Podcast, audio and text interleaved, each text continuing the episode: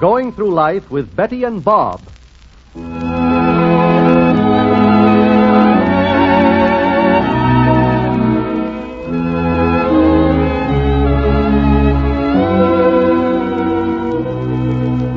This is Milton Cross, ladies and gentlemen, inviting you to join us for a visit with Betty and Bob Drake. But first, a few words from a friend of yours.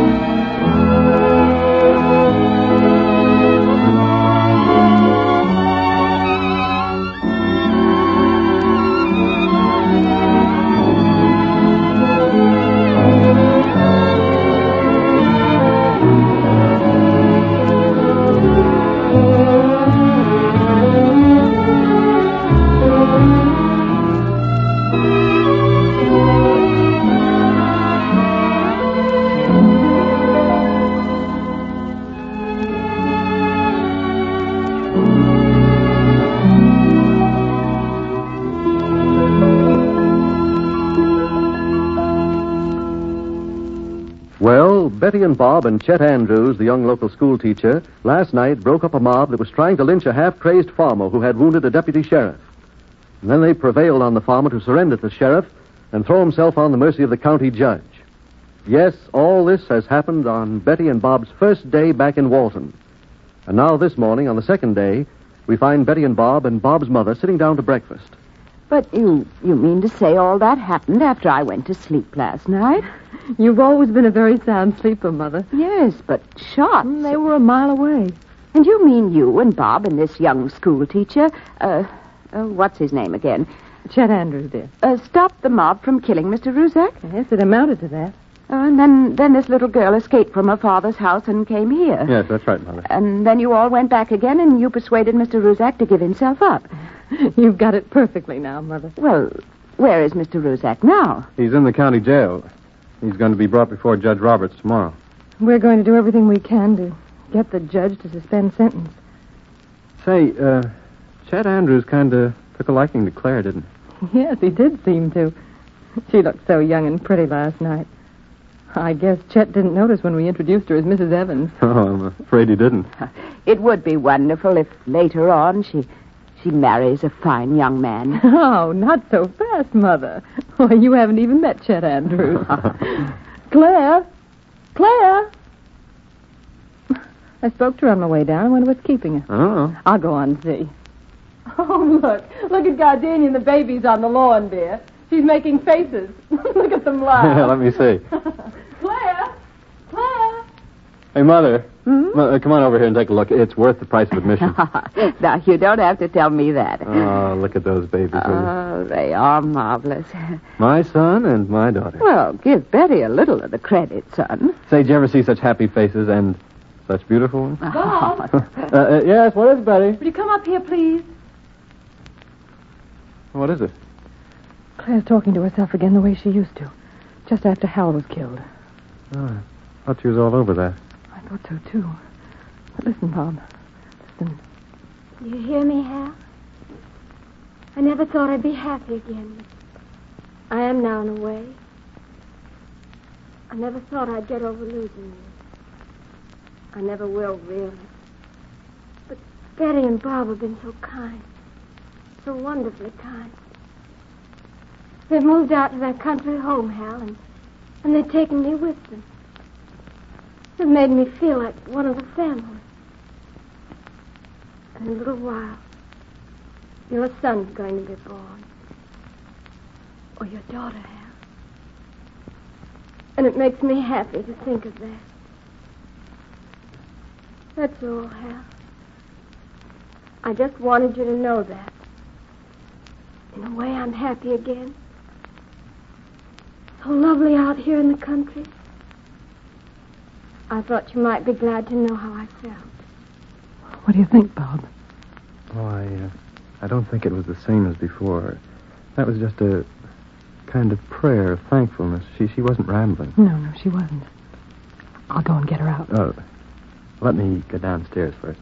All right, dear. Oh, here comes the mailman. Oh, that's well, Mother. I'll get my copy of yesterday's trumpet. Claire? Claire? I'm coming, Betty. Well, didn't you hear me calling you before? Oh, no, did you call me? Mm-hmm. Breakfast is ready, dear. So sorry. How are you feeling this morning? Marvelous. I had a dream about Mr. Rusak and his children, and everything turned out all right. I'm sure it will. Hey, what is this? No trumpet. No, no, don't shout. Look, I son. left explicit orders for a copy of the trumpet to be mailed out to me every afternoon. Now, why isn't it here? Take it easy, Bob. I'm still a publisher of that newspaper, and when a publisher can't have his own orders obeyed, Please, Bob. Perhaps it got delayed in the mail. well, nothing dear. else got delayed in the mail. I got a lot of bills from Monroe, from the department stores, the garage, but no copy of my own newspaper. Oh, Bob, please don't excite yourself that way. Come on, now let's all sit down and have some breakfast. Not until I find out what this is all about. To make sure something like this wouldn't happen, I told that new managing editor Swanson to take care of it. I'm going to get him on the phone. Bob, please. After. No, I'm going to get him right now. All right, if you insist. But the rest of us are going ahead. All right, you go ahead and start. We certainly shall. Mother, Claire, come on, let's sit down and start eating. All right, dear. Hello. Hello, operator, long distance. Bob, will you please keep your temper in check, dear?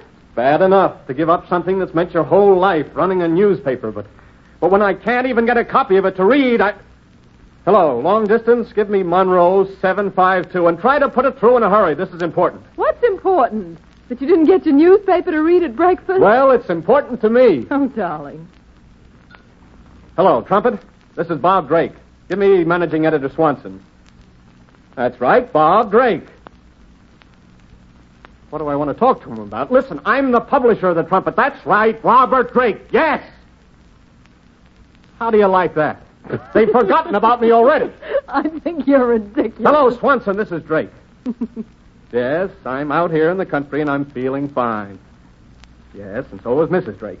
But I'd feel a whole lot better if I'd received my copy of the Trumpet this morning. What happened? Huh. Must have been a slip up in the mailing department, huh? Don't you think I'm the wrong person to make a slip up on? Oh, dear. You're taking the responsibility. What? Well, what excitement happened yesterday? Chief of Police Henderson resigned. What? Let, let me have that again. Yeah? All right, he resigned, but what reasons did he give? None. Now listen, Henderson. He wasn't the brightest chief of police in the world, but he was an honest man. Well, who made him quit? Oh, you don't know. Well, make sure you find out in a hurry. And what? The city manager, too. Bob, what is it? What's happening? Uh, excuse me, just a minute, Mrs. Swanson. Yeah. He's been tipped off that city manager Kellogg is resigning tomorrow. Oh, see what else you can find out, dear. Now, look, Swanson. I hope you got all your best men on this. I, I know that this isn't supposed to be any of my business anymore, but it seems to me all this is the result of our paper's political crusade. W- Well, now, look, Swanson, you'll keep me informed about this all along, won't you? Well, in heaven's name, see that I get the trumpet every morning. Yes. Oh, okay, Swanson. Goodbye. Boy, the fireworks are sure popping in old Monroe. Oh, there's no doubt about that, darling. Now, would you sit down to breakfast and try to think of your food? It'll be better for your, ind- for your digestion. Well, uh, how long can Bob be kept from running back to Monroe in the excitement of newspaper life? There's no question that Bob does need a rest. The operation that gave him back the use of his legs was a very serious one, a very severe strain upon his entire nervous system, and he cannot afford a relapse. So Betty must exercise all her powers to keep him in Walton, to keep him quiet, at least until he has more of his old strength. Late this afternoon, we find Betty and Bob working over one of the flower beds in front of the house. A car drives up. It's the young schoolteacher, Chet Andrews. Look who's here, Bob. Huh? Oh, hello, Chet. Oh, hello, Betty. Hello, Bob. Hiya. Well, we talk as though we were old friends already when we haven't known each other 24 hours. School just out? Yes. Oh, uh, little Anita and Maria Rusak were back in class. Oh, good. The Parkers took them over. Oh, that's good. How were they? Oh, fine. They seem absolutely confident we'll give their father right back to them. And I think we'll be able to. Well, what makes you think so, Chet? Well, I ran into Mayor Patterson this noon. Yeah? He says Joe Barnum and the other boys ought to be ashamed for what they tried to do last night. He was going to put in a good word to Judge Roberts about Rusak, too. I don't mind telling you that the fact you two were involved in this will also bring a lot of pressure to bear upon the judge, who's a very nice fellow to begin with. Oh, uh, there's something else I, I don't mind telling you, too. What's that, Chet? Well, I, I just didn't exactly drop by to see you two. I, Oh, you didn't? huh? We are very hurt. well, where's the young lady who's staying with you? Miss Evans? Claire, I, I think you call her. Oh, well, Chet, uh, She's awfully pretty, isn't she? yes, she is. and is. very but- charming. Uh, where, where is Miss Evans? well, to begin with, Chet, it's not Miss Evans, it's Mrs. Evans. Mrs. Yes, Claire is a, a widow, Chet. Oh. Her husband was a reporter who worked for the Trumpet. He was killed several months ago. Oh, I'm very sorry to hear that. Well, I, I still would like to see her if she's around. If you think it's all right. Oh, of course we think it's all right. But before you interest yourself any further, I, I think there are other things you ought to know about her, Chet. Well, what will happen to Chet's interest when he hears the full story about Claire, about her devotion to her husband that not even death has been able to steal, about the baby that is going to be born? Be with us for our next meeting with Betty and Bob. These important questions will be answered then.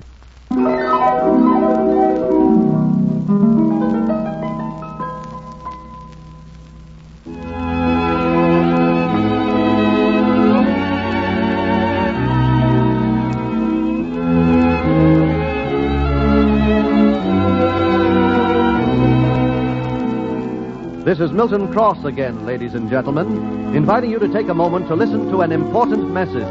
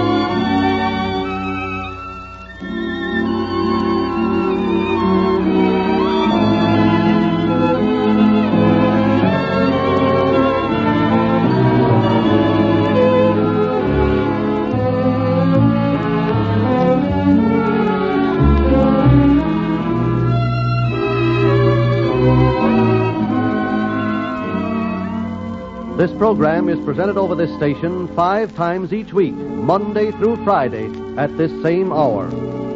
Join us when we next meet Betty and Bob. Your announcer, Milton Cross.